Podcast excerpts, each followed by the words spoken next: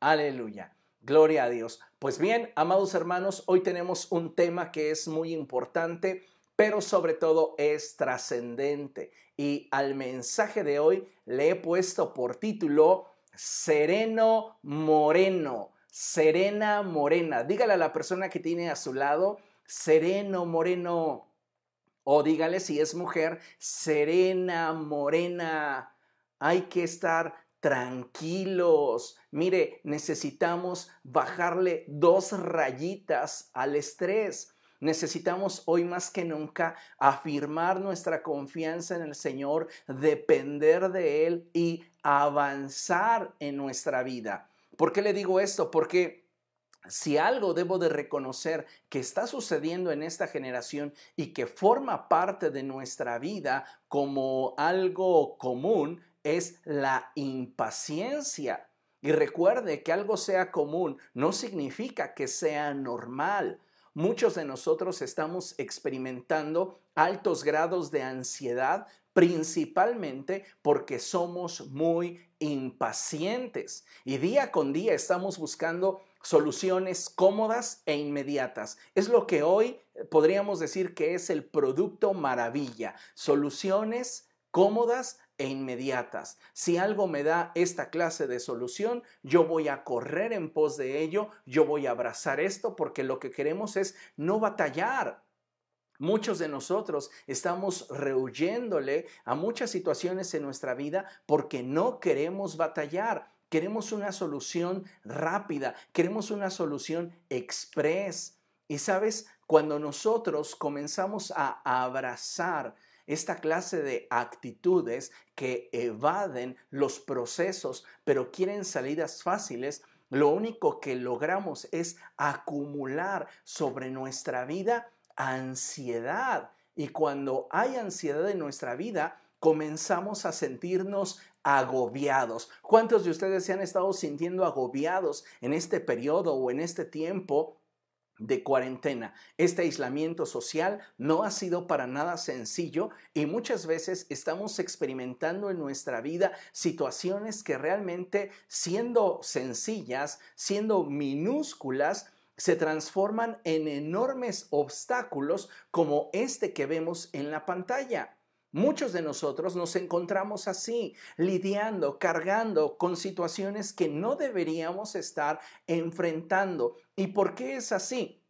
Porque le hemos dado un espacio demasiado grande a la ansiedad y nos hemos convertido en personas impacientes. Entonces necesitamos hoy aprender a confiar en el Señor, disfrutar de una relación con Cristo y aprender, amados hermanos, a caminar con Dios. Le hago esta pregunta. ¿Usted cree que sea fácil caminar con Dios? Sabe, no siempre caminar tomados de la mano de Dios va a ser fácil. Pero déjeme decirle, siempre será la decisión más certera y segura que podemos tomar. En un mundo de incertidumbre, en un mundo de inestabilidad, en un mundo donde todo está sujeto a cambio, necesitamos hoy más que nunca afirmar nuestra convicción de que vamos a tomarnos de la mano del Señor. Hoy más que nunca usted y yo necesitamos tomar en consideración esto. Ciertamente va a haber momentos en nuestra vida donde caminar de la mano de Dios no sea sencillo no sea fácil, no sea cómodo, pero es una decisión certera, es una decisión segura que nos va a ayudar a poder avanzar en el propósito de Dios para nuestra vida, eliminando el exceso de frustración que pudiéramos estar acumulando en nuestro corazón. Y entonces usted ya no estará agobiado, sino que ahora caminará en paz y en tranquilidad con Dios. ¿Hace cuánto tiempo que no experimentamos esa paz? ¿Hace cuánto tiempo que nosotros no estamos de alguna manera disfrutando de esa estabilidad que solo la presencia de Dios nos provee? ¿Hace cuánto tiempo que usted no siente que no tiene una carga por la cual agobiarse, por la cual sentirse oprimido, que muchas veces incluso nos quita el sueño? ¿Sabe? Hoy necesitamos aprender a descansar en el Señor, aprender a confiar en Él, aprender a depender más del Señor, entendiendo una sola cosa, que si Él está con nosotros, ¿quién contra nosotros? ¿Recuerda usted las palabras del salmista cuando Él decía, ¿por qué te turbas, oh alma, dentro de mí? ¿Por qué te afliges, corazón? ¿Por qué te dueles? En el Señor pondré mi esperanza y todavía lo alabaré. Él es mi Señor y mi Salvador. Si nosotros, amados hermanos, aprendemos a confiar en el Señor, podremos entonces dejar la impaciencia a un lado y abrazar la paciencia. Por eso el mensaje de hoy se titula Sereno, Moreno, porque necesitas estar tranquilo. O sea, relájate, bájale dos rayitas a tu ansiedad, abraza la paciencia que será fruto de tu confianza en el Señor y comienza a vivir ligero. Hoy más que nunca necesitamos entender que los propósitos de Dios para nuestra vida se van a cumplir. Recuerde usted este dicho popular que dice que no por madrugar amanece más temprano. Muchas veces nosotros queremos darle soluciones inmediatas a nuestra vida, a los conflictos que estamos enfrentando, a las situaciones que estamos experimentando. Pero sabes una cosa, esto, la vida no se administra como si fuera un lunch para el trabajo. Coloco un sándwich, coloco un jugo, coloco una galleta y tan tan, ya tengo mi futuro resuelto en cuanto a mi necesidad alimentaria. Pero no, la vida no es así. Y necesitamos entender que en la vida vamos a encontrar altos y bajos, situaciones que no controlamos, que no pudimos prever y sin embargo, nuestra confianza en el Señor debe de mantenerse intacta, porque solamente de esa forma tendremos paz. Dile a la persona que tú tienes a tu lado, te he estado viendo demasiado agobiado. Tú necesitas aprender a confiar en el Señor. Dile a la otra persona, tienes razón, necesito relajarme. Y ahora digan juntos, mirándose uno al otro, sereno, moreno, serena, morena. O sea, relájate, relájate, de verdad. Necesitamos bajarle dos rayitas a nuestra ansiedad. ¿Por qué? Porque no por mucho que tú te afanes, no por mucho que tú te enojes, te frustres, las cosas van a cambiar. Necesitamos poner en ello nuestra confianza y nuestra pasión en el Señor. Mira, considera lo siguiente, vamos a leerlo. Dice, en nuestro caminar con Cristo, muchas veces vamos a ignorar la profundidad, di conmigo profundidad, y el tiempo que tomarán los procesos de Dios para nuestra vida. Oh, sí, aunque no te guste, todos los procesos de Dios para nuestra vida son diferentes. Y en ellos Dios trata áreas distintas de tal manera que va a haber procesos que calen más profundo en nuestro corazón, en nuestra forma de ser, en nuestra forma de pensar y habrá también procesos que requieran de un mayor tiempo para cambiar nuestra manera de percibir nuestro entorno. Entonces, afirmo, en nuestro caminar con Cristo, muchas veces vamos a ignorar la profundidad y el tiempo que tomarán los procesos de Dios para nuestra vida. Situación que solo revelará al paso del tiempo dónde está nuestra confianza y nuestra fe. Hoy día muchas personas dicen confiar en el Señor. Hoy día muchas personas dicen amar a Cristo. Pero ¿qué es lo que sucede? Cuando entran en un proceso de estrechez, cuando entran en un proceso de dificultad, ellos comienzan a sentirse ansiosos porque no tienen control ni conocimiento de la profundidad o el tiempo que les llevará ese proceso en su vida.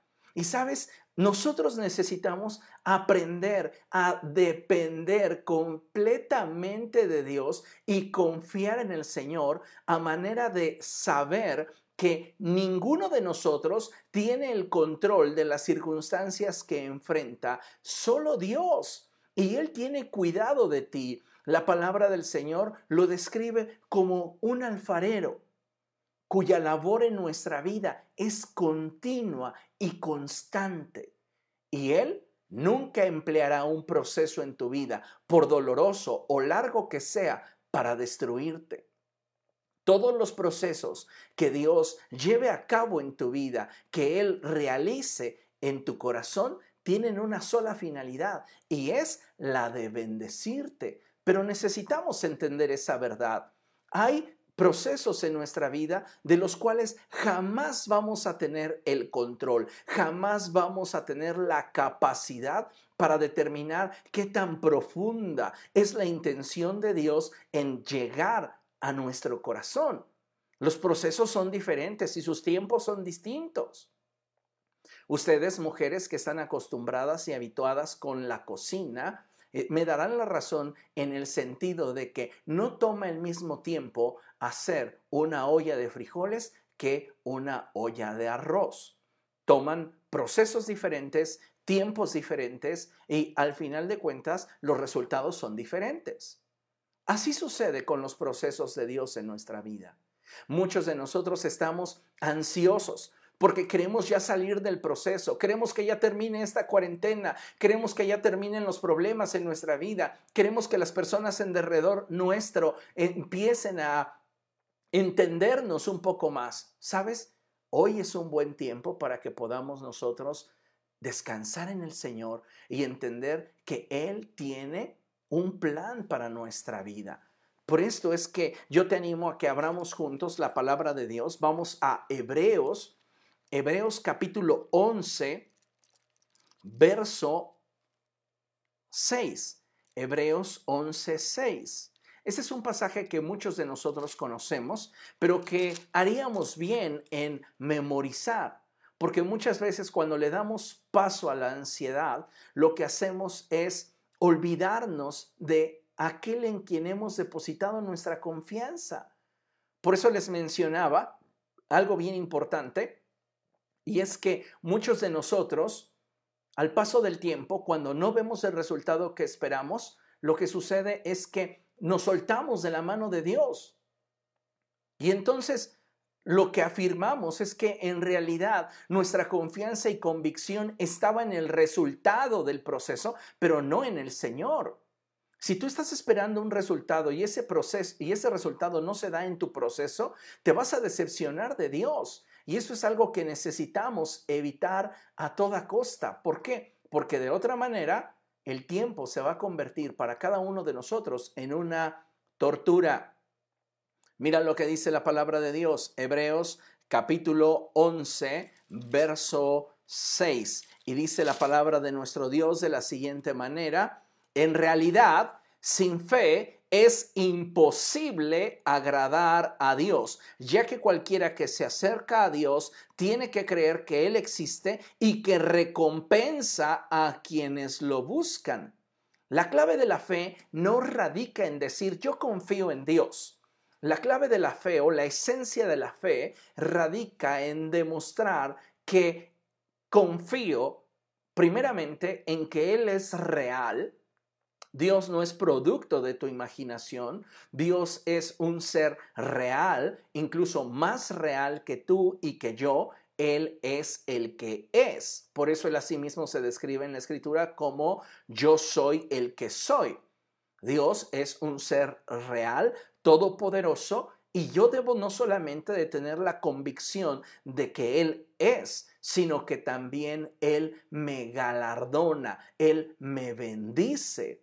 Lamentablemente, cuando atravesamos por esos procesos de estrechez, nos olvidamos en quién hemos declarado que está nuestra confianza y lo que se manifiesta es dónde realmente estaba nuestra confianza. Muchos de nosotros nos hemos distanciado de Dios a causa de la estrechez. Tal vez tú estás experimentando estrechez en tus relaciones interpersonales, estás experimentando estrechez en tus finanzas, estás experimentando estrechez en tus en tus relaciones familiares, estás experimentando estrechez en tus emociones personales y todo eso te ha ido alejando del Señor. Sabes, esto da una clara evidencia de que no has depositado completamente tu confianza en Cristo. Hoy más que nunca necesitamos afirmar esta área en nosotros. Porque si nosotros estamos simplemente queriendo mostrar nuestra fe cada vez que obtenemos lo que, lo que queremos, entonces en realidad no es fe lo que estamos demostrando. Mira lo que dice la escritura en Romanos capítulo 8. Vamos a Romanos capítulo 8 y vamos a leer, por favor, a partir del verso 24, en la segunda sección del verso y el verso 25. Vean lo que dice la palabra del Señor. Dice así la palabra de nuestro Dios. Romanos capítulo 8, versos del 24 en la segunda sección al verso 25. Y dice, pero la esperanza que se ve ya no es esperanza. ¿Quién espera lo que ya tiene? Pero si esperamos lo que todavía no tenemos, en la espera mostramos nuestra constancia. Como hijos de Dios, amados hermanos, necesitamos hoy más que nunca demostrar en medio de toda circunstancia, por difícil que sea, por larga que parezca, nuestra confianza en el Señor. Porque ¿quién necesita fe para esperar lo que ya tiene? Ninguno de nosotros necesita fe para eh, esperar lo que ya tiene. Al contrario, dice la palabra del Señor que es en la espera que nosotros mostramos nuestra constancia. Es cierto, no tenemos control del tiempo, no tenemos control de los procesos, no sabemos cómo van a venir, pero una cosa podemos estar seguros, que en medio de tanta inestabilidad, Dios permanecerá fiel a sus propósitos y a sus promesas dadas a nuestra vida.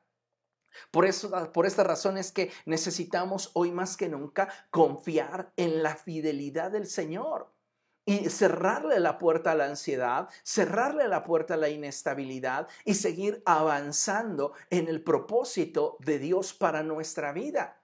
Si tú tienes esta certeza, si tú tienes esta seguridad, créeme una cosa, vas a ver la gloria de Dios en tu vida. Recuerda lo que el Señor Jesucristo le dijo a Marta, ¿no te he dicho que si crees verás la gloria de Dios? Pero Señor, ya tardaste cuatro días. Tal vez tú dices, pero Señor, ya tardaste cuatro meses. Pero Señor, ya tardaste cuatro años. No te he dicho que si crees, verás la gloria de Dios. Amados hermanos, necesitamos hoy más que nunca confiar en el Señor y escucha bien, confiar en que Él cumplirá su propósito en nuestra vida. Uno de mis pasajes preferidos en la escritura es Filipenses 1.6. Y dice el apóstol Pablo en esta porción de la palabra de Dios, persuadido estoy que el que comenzó la buena obra en ustedes la va a perfeccionar hasta el día de Cristo Jesús. Y es precisamente lo que necesitamos, aprender a confiar en el Señor. ¿Cuánto va a durar mi proceso? No lo sé. ¿Cuánto va a durar mi circunstancia o situación de estrechez? No lo sé, yo no lo puedo cambiar, yo no lo puedo solucionar, pero lo que sí puedo hacer es aprender a confiar en el Señor. Y cuando tú aprendes a confiar en el Señor, aligeras tu carga. Dejas de sentir esa, esa agobiante necesidad de tener una solución inmediata. ¿Por qué? Porque aprendes a confiar en Dios. Qué importante, amados hermanos, es que nosotros tengamos esta certeza y esta confianza. Y para ello, mira, yo quiero mostrarte un ejemplo en la palabra de Dios que nos habla de perseverar. Y quiero animarte a que juntos veamos lo que la palabra de Dios nos enseña en Génesis capítulo 6 y vamos a leer versos del 9 al 14 luego del 17 al 22 y mientras tanto, déjame decirte lo que tengo aquí proyectado en la pantalla. Vamos a leerlo juntos, ¿les parece?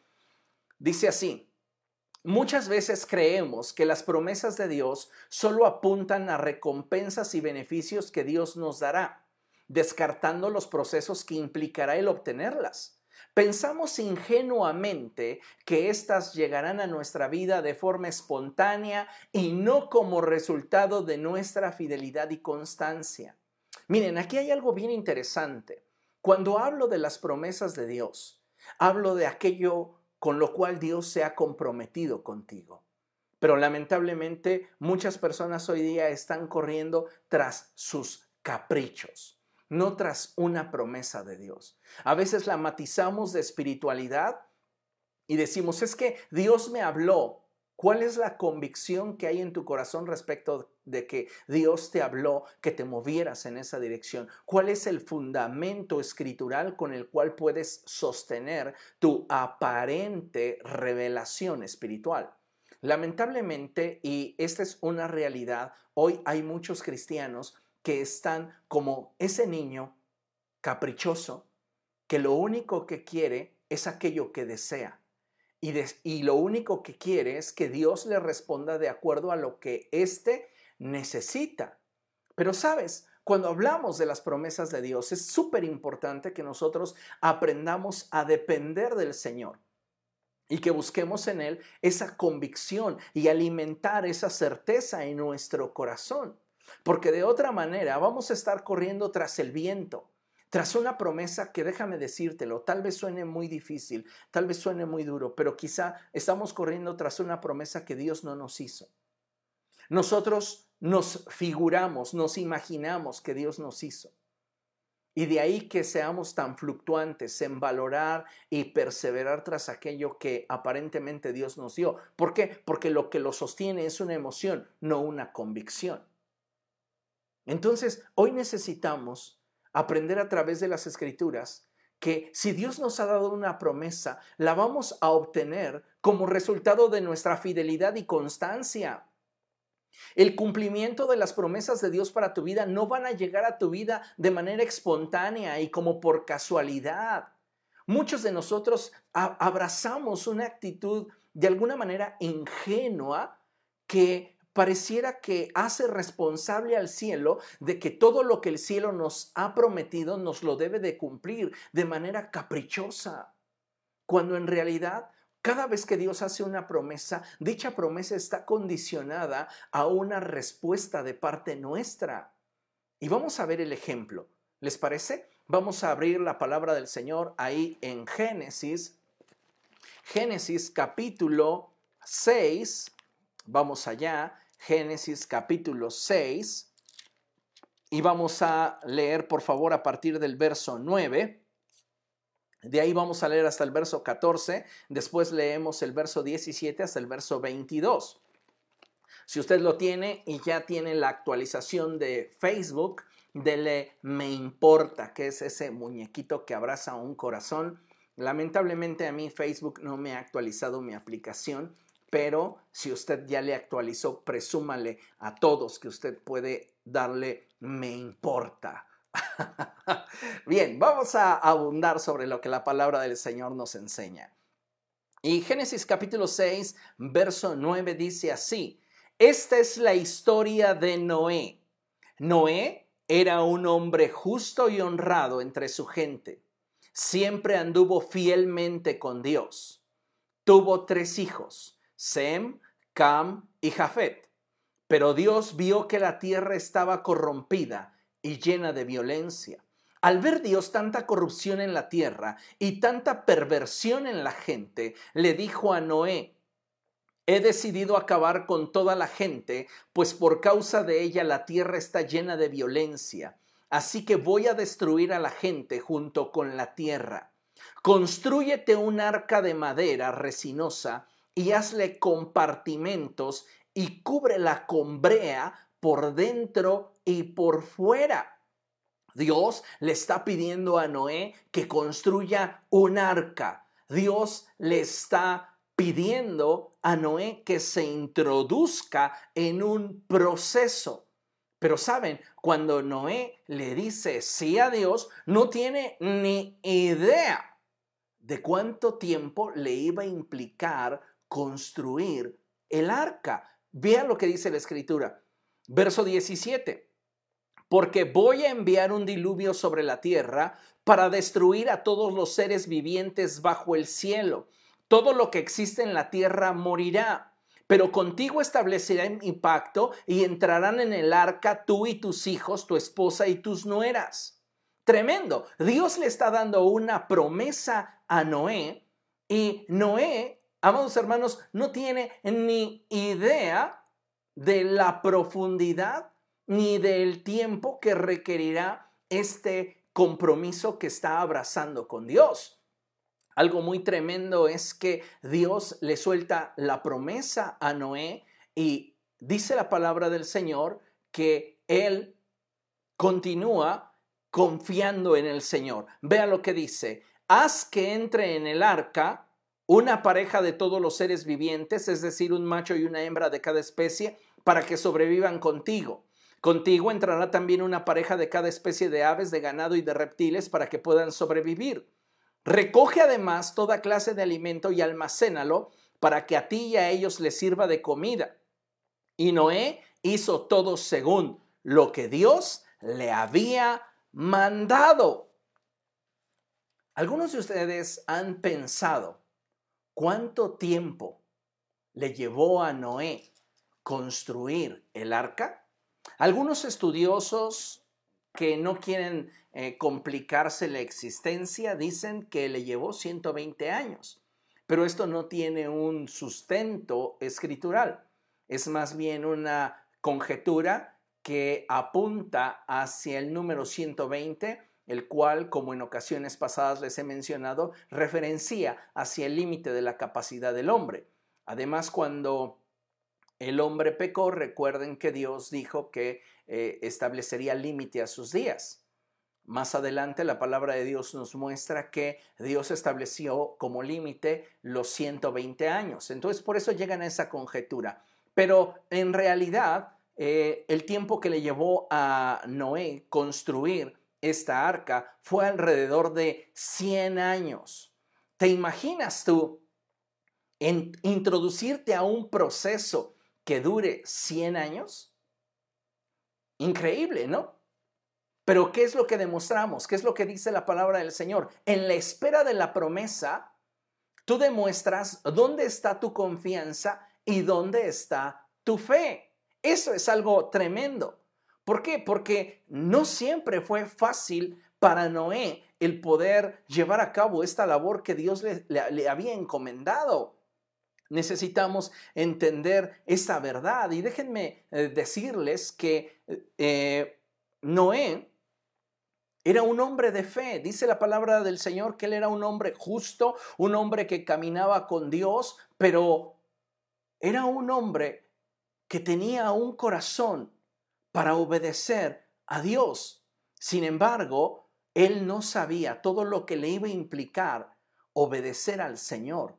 Él solamente dijo, sí, yo haré lo que tú me pides, porque creo en lo que estás diciendo. Sabes, muchos piensan que para esta época nunca había llovido. Lo cierto es que ya desde el huerto del Edén, Dios había creado las estaciones. Y las estaciones implicaban obviamente lluvia. Además, recuerde que en Génesis dice que Dios estableció a Adán en el huerto para que lo labrara y lo guardase. Habla de un cultivo y los cultivos se rigen por estaciones. Es cierto que al principio la palabra de Dios nos dice que en la tierra no había lluvia, sino que subía un vapor de agua. Pero eso era antes de que el Señor, Dios Todopoderoso, pusiera árboles y colocara una vegetación diferente dentro del huerto. Puede irlo a checar ahí en el Génesis en los primeros tres capítulos. Ahora bien, algo que es bien importante es que debemos entender que toda revelación de Dios a nuestra vida es parcial y progresiva. Dios te da una promesa y tú no puedes saber cuánto tiempo te va a llevar a alcanzar dicha promesa. Es como en el caso de Abraham. Dios le dice, sal de tu tienda, cuenta las estrellas del cielo, así de numerosa será, tu descendencia. ¿Y qué sucede? Pasan 15 años después de esta promesa y Abraham sigue sin ver un solo descendiente de sus, de sus lomos. Entonces, algo que debemos de considerar es que Toda revelación de Dios a nuestra vida será parcial y progresiva. En la medida que nosotros avancemos en ese conocimiento de Dios, es que vamos a poder caminar en acuerdo con el Señor. Ahora, Noé invierte todo lo que tiene en el arca. sus ingresos, su tiempo, contratar personas, gente que le ayude, sus mismos hijos. Pero sabe, muchas veces no llegamos a calcular y a comprender cuánto tiempo llevó a Noé el llevar la visión o el proyecto de Dios de estar así a este punto. ¡Wow! Se ve muy bien. Pero la realidad es que esto no sucedió de un momento a otro. Esto llevó un proceso. Noé te aseguro que jamás imaginó que iba a invertir 100 años de su vida en un proyecto como este. Te pregunto, ¿cuánto estás dispuesto a invertir de tu vida en los procesos de Dios para tu corazón, para tu mente, para tu alma, para tu espíritu? Necesitamos entender esta verdad y podemos entonces avanzar y profundizar. La Biblia describe a Noé como un predicador de la justicia. Y escuche bien esto, aunque literalmente la Biblia no dice que su generación se burlaba de él, podemos deducir que así era, basados en que para todos aquellos que no creen, el Evangelio es una locura. ¿Recuerda que el apóstol Pablo así lo describe? Mientras que para nosotros el Evangelio es poder, para los que se pierden es una locura. Así que de acuerdo a lo que el apóstol Pedro expresa acerca de Noé, y la referencia que hace el apóstol respecto de Noé como el predicador de la justicia, esto me hace pensar en que Noé le compartía a la gente del juicio venidero de Dios. Y la gente decía, yo no tengo tiempo para esas locuras, yo no tengo tiempo, yo estoy ocupado. Y Noé continuaba trabajando en el proyecto de Dios, invirtiendo todo cuanto él tenía. Estoy seguro que durante la construcción Noé experimentaba muchas presiones sociales, financieras y no dudo, incluso familiares. Pero sabes, su visión y convicción era clara. Él quería caminar de acuerdo con Dios. ¿Se imagina usted estar inmerso en un proceso al cual no le ve final? Un proceso que se ha vuelto demasiado agobiante, cansado o penoso? Tal vez muchos cristianos del siglo XXI, si vieran a Noé apasionado y esforzándose por hacer el propósito de Dios, por llevar a cabo la voluntad del Señor, le dirían, ya Noé, no exageres, o sea, cálmate, das penita, ten dignidad, ya renuncia, no es fácil, tal vez ni siquiera Dios te lo pidió, te lo imaginaste. Pero ¿sabes qué es lo que le daba convicción a Noé de lo que había oído de la boca del Señor? Su estrecha relación con Dios. Tú no puedes asegurar que Dios te ha hablado si no puedes dar como evidencia un tiempo de intimidad con Dios permanente. Una relación de intimidad con Cristo cotidiana. Muchas personas dicen que Dios les ha hablado, pero en realidad es su imaginación, es su corazón. Recuerden que el apóstol Pablo escribe a los Gálatas y dice que muchas veces incluso habrá demonios disfrazados como ángeles de luz. Y también la escritura añade que engañoso es el corazón y perverso. Si hay alguien que desea hacerte tropezar, es tu propio corazón. Ahora bien, es importante hacer notar que dentro de este proceso que atravesaba Noé y su familia, había un subproceso implícito que sí, este proceso de construcción del arca que le llevó a Noé 100 años, tenía un subproceso alterno y era el tiempo que él habría de permanecer en el arca. Mira, acompáñame a ver lo que la palabra de Dios nos enseña. Y vamos por favor a Génesis capítulo 7. Abre tu Biblia en Génesis 7 y vamos a leer el verso 5. De ahí brincamos al verso 11. Después leemos el verso 13 el 14 y hasta el 16. ¿Ok? Bien, antes de que lo leamos, déjame leer contigo lo que tenemos proyectado en la pantalla y dice así. Las pruebas que enfrentamos nos pueden terminar destruyendo o nos pueden hacer más fuertes, ya que si bien es cierto es importante considerar el tiempo que llevamos soportándolas, más importante que eso es la actitud con las que los enfrentamos. Usted puede estar enfrentando una situación bastante complicada, bastante compleja, y aún en medio de todo eso, a pesar de que lleva años o meses tratando de solucionar dicha circunstancia, mantenerse firme, estable, porque la actitud que está gobernando su corazón es la correcta. Pero, por el contrario, usted puede estar experimentando un proceso en el cual apenas lleva unos cuantos meses y ya sentir que su vida no tiene solución. Esto depende mucho de la actitud que nosotros tenemos al momento de enfrentar nuestros procesos. Porque ciertamente es difícil tener una situación de estrechez y mayormente si esta se ha prolongado ya por bastantes semanas o meses. Pero algo que debemos de tener siempre presente es que si no tengo yo una correcta actitud y esa actitud es fruto de una relación con Cristo que me permita confiar en Él, voy a estar ansioso, voy a estar frustrado, voy a estar enojado, voy a estar molesto por la situación que estoy viviendo. Y ahora te pregunto, ¿tú crees sinceramente que esa mala actitud que estás teniendo en este momento de estrechez va a cambiar tu circunstancia? ¿Te hace sentir más cómodo? ¿Te hace sentir más libre? Yo pienso que no. Necesitamos entonces hacer un cambio.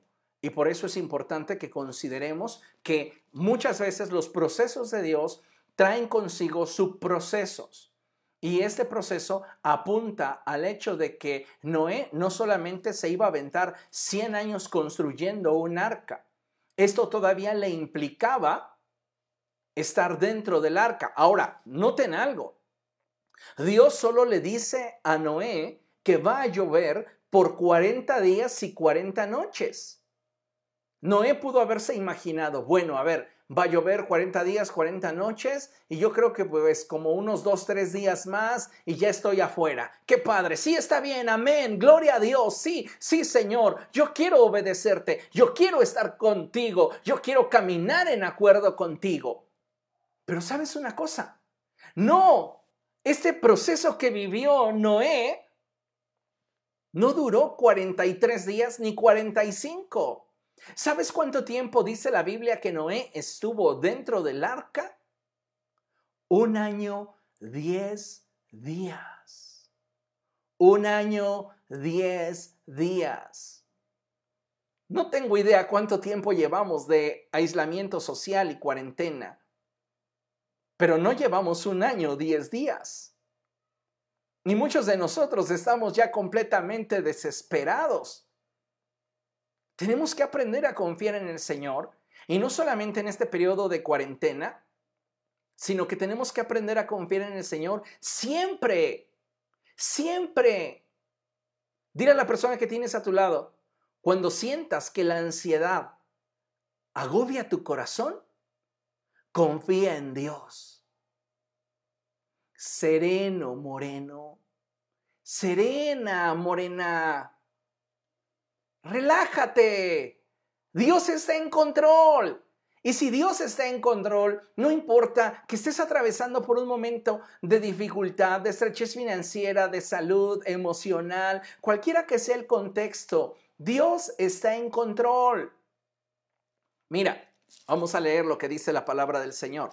Génesis capítulo 7, verso 5 dice así, Noé hizo todo de acuerdo con lo que el Señor le había mandado Tenía Noé 600 años de edad cuando las aguas del diluvio inundaron la tierra.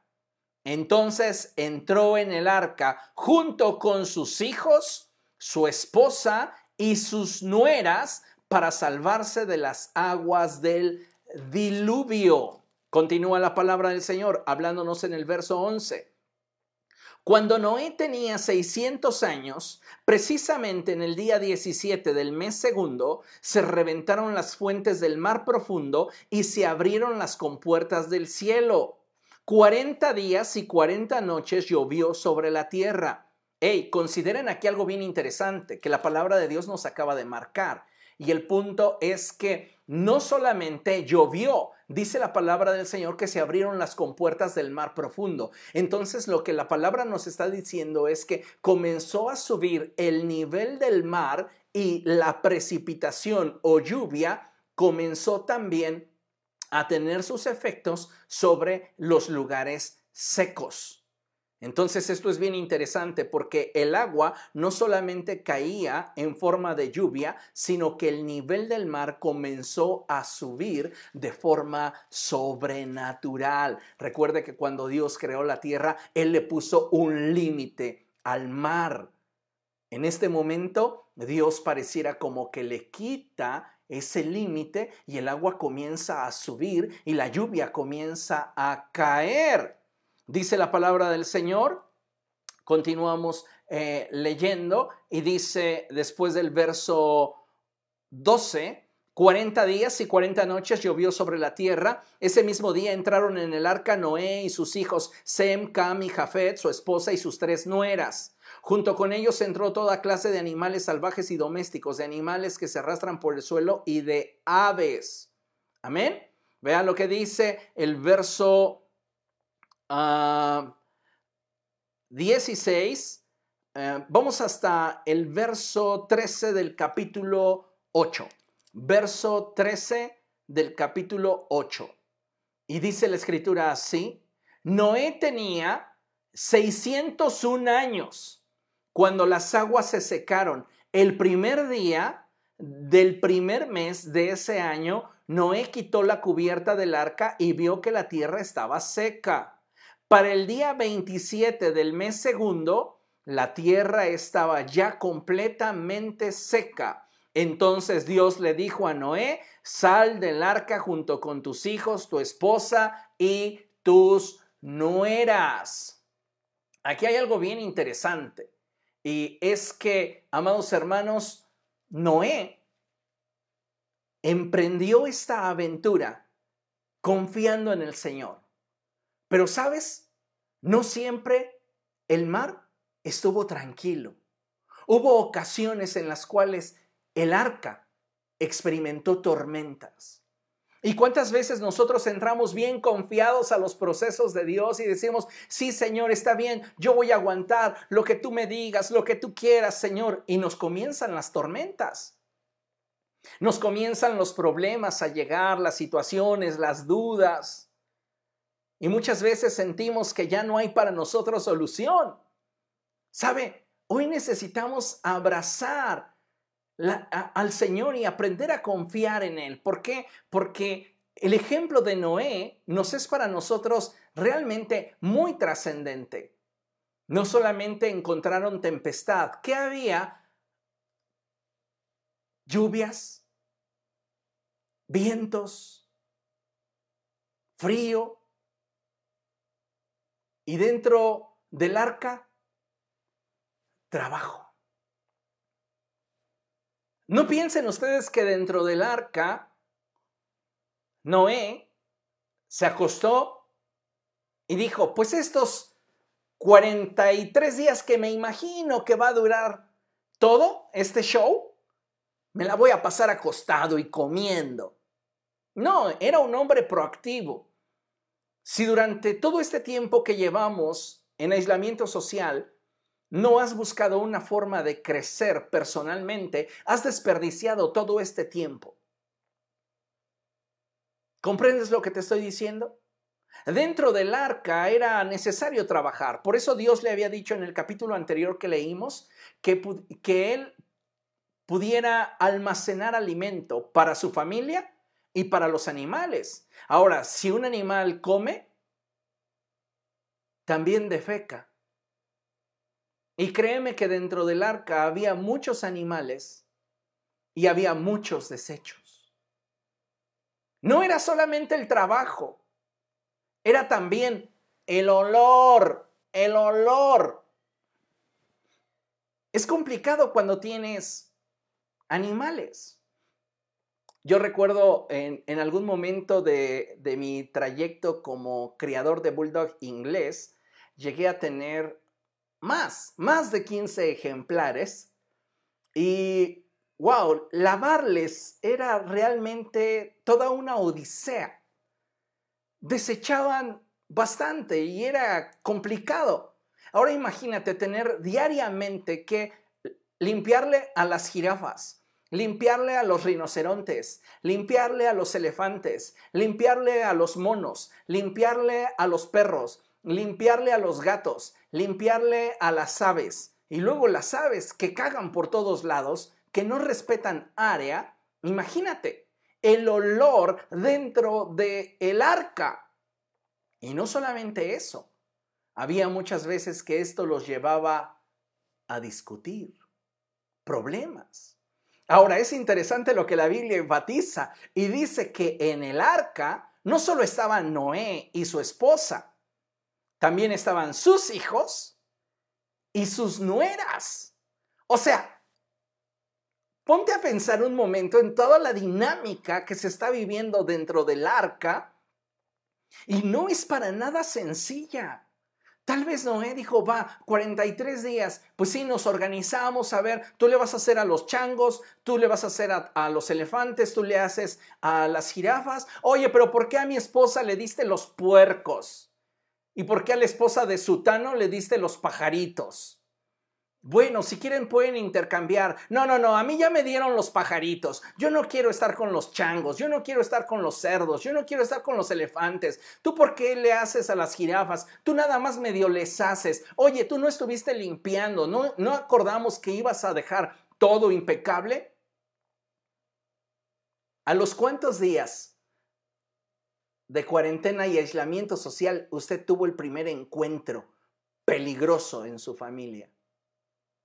A veces no discutimos, está bien.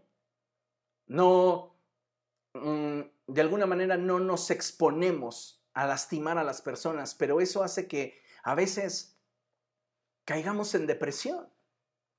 Nos sentimos incomprendidos, nos sentimos inadecuados, nos sentimos incapaces. Se ha puesto a pensar cuántas veces Noé dijo, ¿por qué? ¿Por qué? Problemas con su mujer, problemas con sus hijos, problemas entre las nueras y la suegra. La Biblia no da detalles, pero tampoco dice que después de que acabó todo esto y se bajaron del arca, vivieron felices todos juntos y para siempre. Yo creo que dijeron, ¿sabes qué onda, jefe? Te vengo a ver nada más, te visito de vez en cuando, yo y mi mujer nos vamos. Sí, hijo, vete, vete y que el Señor te acompañe, que el Señor sea contigo. No es fácil, amados hermanos, introducirnos en los procesos de Dios y no siempre van a ser cómodos. Eso es algo que debemos de tener en consideración. También entendiendo que no siempre vamos a saber la duración de los mismos. Noé no tenía idea que iba a pasarse un año, diez días encerrado en el arca. ¿Se imaginan? Con animales, con olores, con trabajo extenuante con problemas intrafamiliares y que no puedes ni siquiera salir. Yo creo que si alguien entiende lo que estamos enfrentando, pues obviamente es Noé. Pero ¿cuál fue la actitud de Noé? en medio de sus momentos de tristeza, porque humanamente nos llegan nuestros momentos de tristeza, humanamente nos llegan nuestros momentos de depresión, humanamente experimentamos esos momentos de dificultad. Yo estoy seguro que Noé mantenía su confianza en Dios.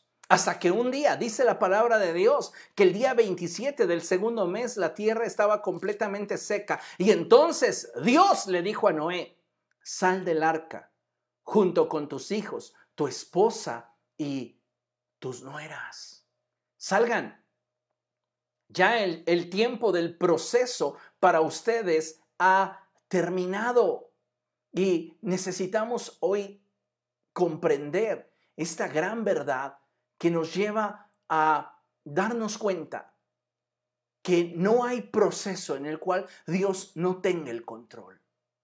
No hay situación en tu vida en la cual Dios no tenga determinado el periodo por el cual habrás de atravesar por esa inestabilidad, por esa tristeza, por ese dolor. Él lo tiene en control, pero tú tienes que atreverte a confiar en Él. Deja de estar ansioso. Serénate, morena. Serénate, moreno. Tranquilo, bájale dos rayitas a tus niveles de ansiedad. Hoy es un buen día para confiar en el Señor y aún en medio de todo el trabajo que nos puede agobiar o las situaciones que nos pudieran preocupar, depositemos nuestra confianza en el Señor. Amén. Mira, para concluir, leamos lo que dice la palabra de Dios allí en Habacuc. Habacuc capítulo 2, verso 3.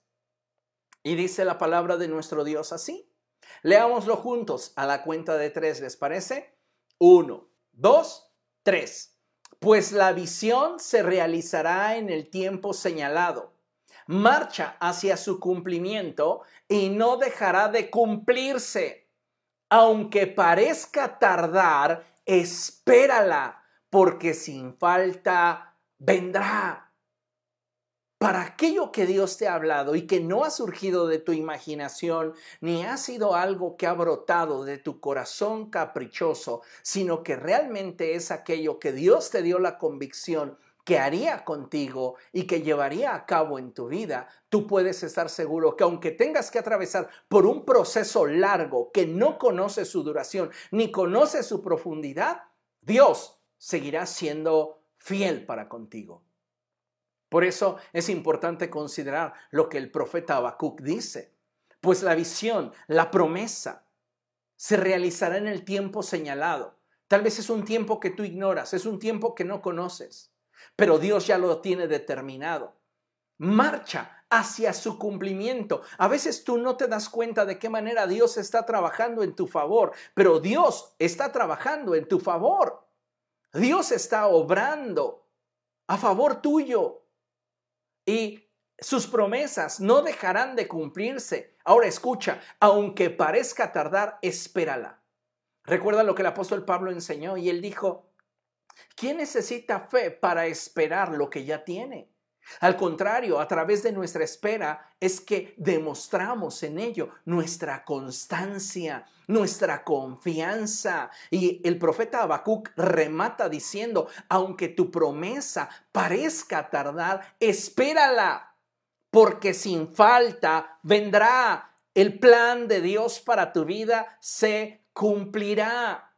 Y esto es algo que tú debes de tener siempre presente porque Dios va a cumplir su propósito en tu vida.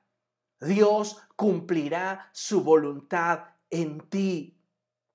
Necesitamos tener esto claro. necesitamos tener esto siempre presente y aprender a confiar en el Señor. Amén.